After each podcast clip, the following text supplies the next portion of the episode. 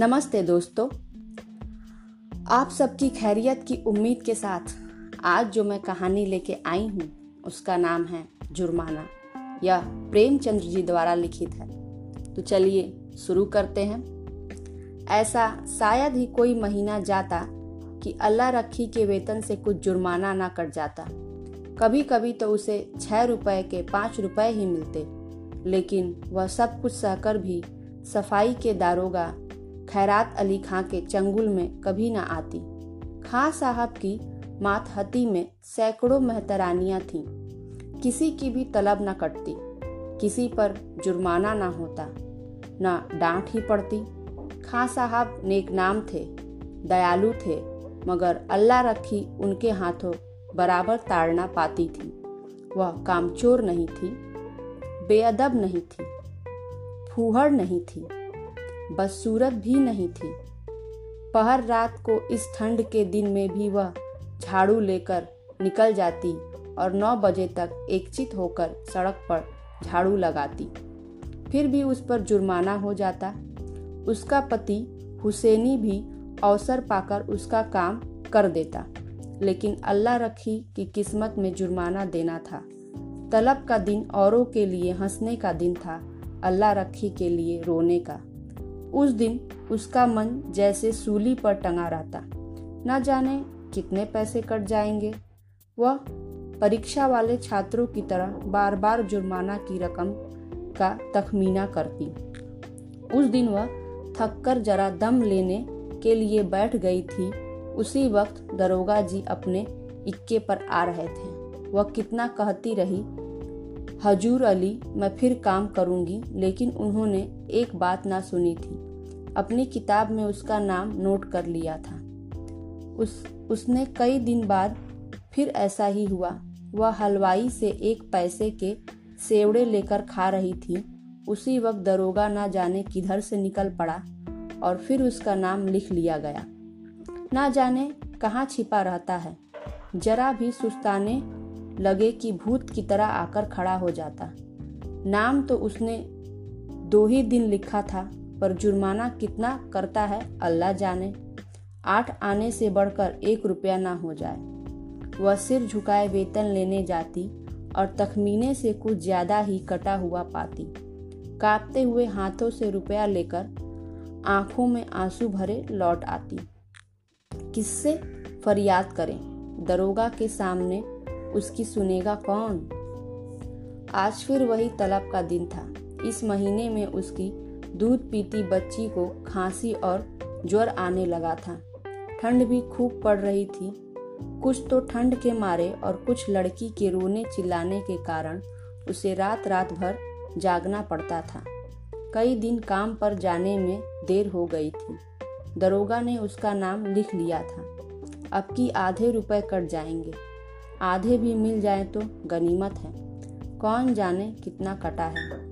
उसने तड़के बच्ची को गोद में उठाया और झाड़ू लेकर सड़क पर जा पहुंची, मगर वह दुष्ट गोद से उतरती ही न थी। उसने बार बार दरोगा के आने की धमकी दी।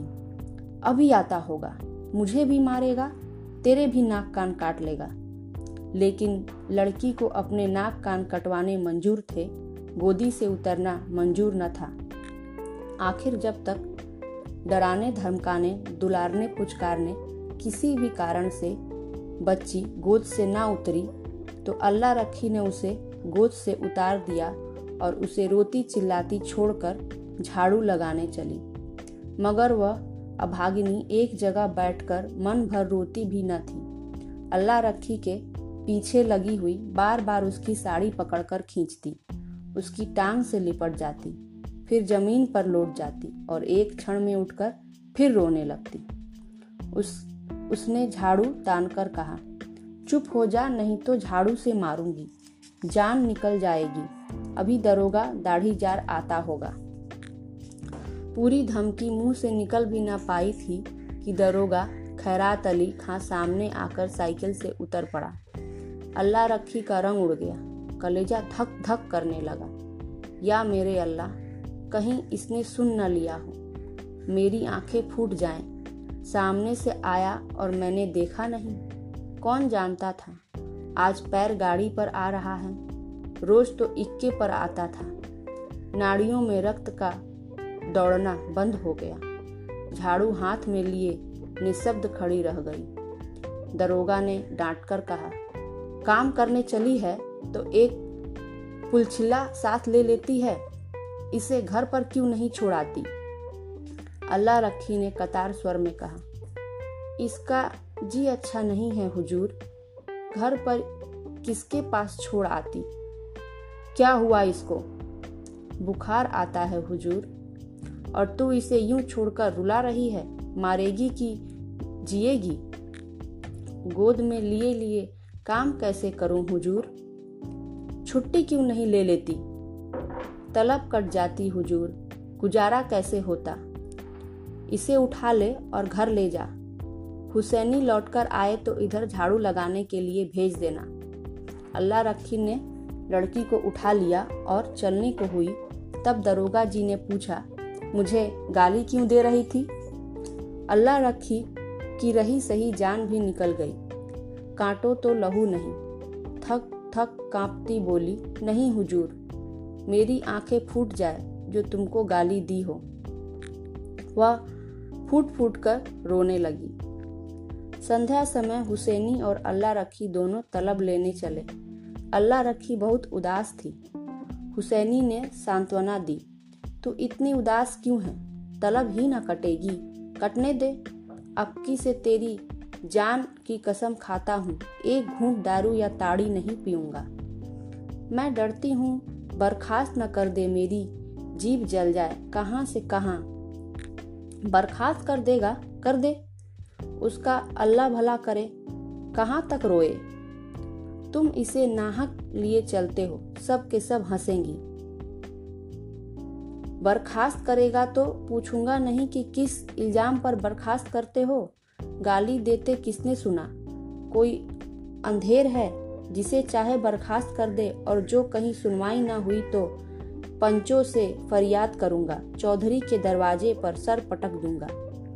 ऐसी ही एकता होती तो दरोगा इतना जरिमाना करने पाता? जितना बड़ा रोग होता है उतनी बड़ी दवा होती है पगली। फिर भी अल्लाह रखी का मन शांत ना हुआ। मुख पर विषाद का धुआं सा छाया हुआ था। दरोगा क्यों गाली सुनकर भी बिगड़ा नहीं, उसी वक्त उसे क्यों नहीं बर्खास्त कर दिया? वह उसकी समझ में ना आता था। वह कुछ दयालु भी मालूम होता था, इसका रहस्य वह न समझ पाती थी। और जो चीज़ हमारी समझ में नहीं आती उसी से हम डरते हैं। केवल जुर्माना करना होता तो उसने किताब पर उसका नाम लिखा होता। उसको निकाला बाहर करने का निश्चय कर चुका है, तभी दयालु हो गया है। उसने सुन लिया था कि जिन्हें फांसी दी जाती है उसे अंत समय पर खूब मिठाई खिलाई जाती है, जिससे मिलना चाहे उसे मिलने दिया जाता है। निश्चय बर्खास्त करेगा। म्यूनिसिपालिटी का दफ्तर आ गया। हजारों में तरानियाँ जमा थी, रंग बिरंग के कपड़े पहने, बनाव सिंगार किए। पान सिगरेट वाले भी आ गए थे, खोचे वाले भी। पठानों का एक दल भी अपनी आसामियों से रुपए वसूलने आ पहुंचा था। अब दोनों भी अपनी जगह पे आकर खड़े हो गए। वेतन बंटने लगा। पहले मेहतरानियों का नंबर था। जिसका नाम पुकारा जाता वह लपक कर जाती और अपने रुपए दरोगा जी से लेकर मुफ्त में उन्हें दुआएं देती जाती। चंपा के बाद अल्लाह रखी का नाम बराबर पुकारा जाता था। आज अल्लाह रखी का नाम उड़ गया। चंपा के बाद जहूरन का नाम पुकारा गया तो अल्लाह रखी के नीचे उसका नाम पुकारा जाता था।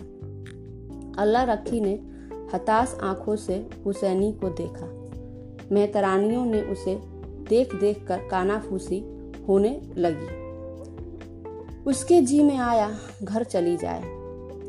यह उपहास नहीं सहा जाता। जमीन फट जाती कि उसमें समा जाती। एक के बाद दूसरा नाम आता गया और अल्लाह रखी सामने के ब्रिज की ओर देखती रही। उसे अब उसकी परवाह न थी कि किसका नाम आता है, कौन जाता है, कौन उसकी ओर ताकता है, कौन उस पर हंसता है। सहसा अपना नाम सुनकर वह चौंक पड़ी, धीरे से उठी और नवेली वधू की भांति पग उठाती हुई चली। खजांची ने पूरे 6 रुपये उसके हाथ पर रख दिए।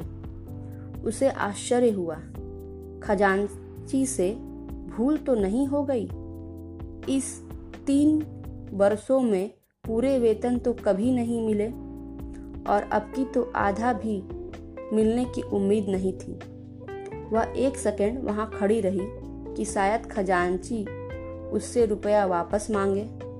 जब खजांची ने पूछा, अब क्यों खड़ी है, जाती क्यों नहीं, तब वह धीरे से बोली, यह तो पूरे रुपए हैं। खजांची ने चकित होकर उसकी ओर देखा। तो और क्या चाहती है, कम मिले, कुछ जरिमाना नहीं है? नहीं, अब की कुछ जरिमाना नहीं है। अल्लाह रखी, पर वहाँ से बिना कुछ कहे चल पड़ी। उसका मन प्रसन्न था। वह पछता रही थी कि दरोगा जी को गाली क्यों दी। यहाँ पर ही कहानी समाप्त होती है। इस कहानी से हमें ये शिक्षा मिलती है कि बहुत बार अपने सोच की वजह से, अपने किसी ऐसी सोच की वजह से कि दूसरे क्या सोचेंगे, यही समझ के हम ज़्यादा डर जाते हैं। और कभी कभी ये डर हमें एक दिन तो कभी महीनों सताया करती है। मेरी समझ में तो इस कहानी का यही मोरल है कि इस सोच से हमें थोड़ा बचना चाहिए कि दूसरे क्या सोचेंगे। और अगर आपको कुछ समझ में आता है इस कहानी का कोई दूसरा मोरल, कोई दूसरी शिक्षा, तो मुझे ज़रूर बताएं। मैं आपका इंतज़ार करूँगी। सुनने के लिए धन्यवाद।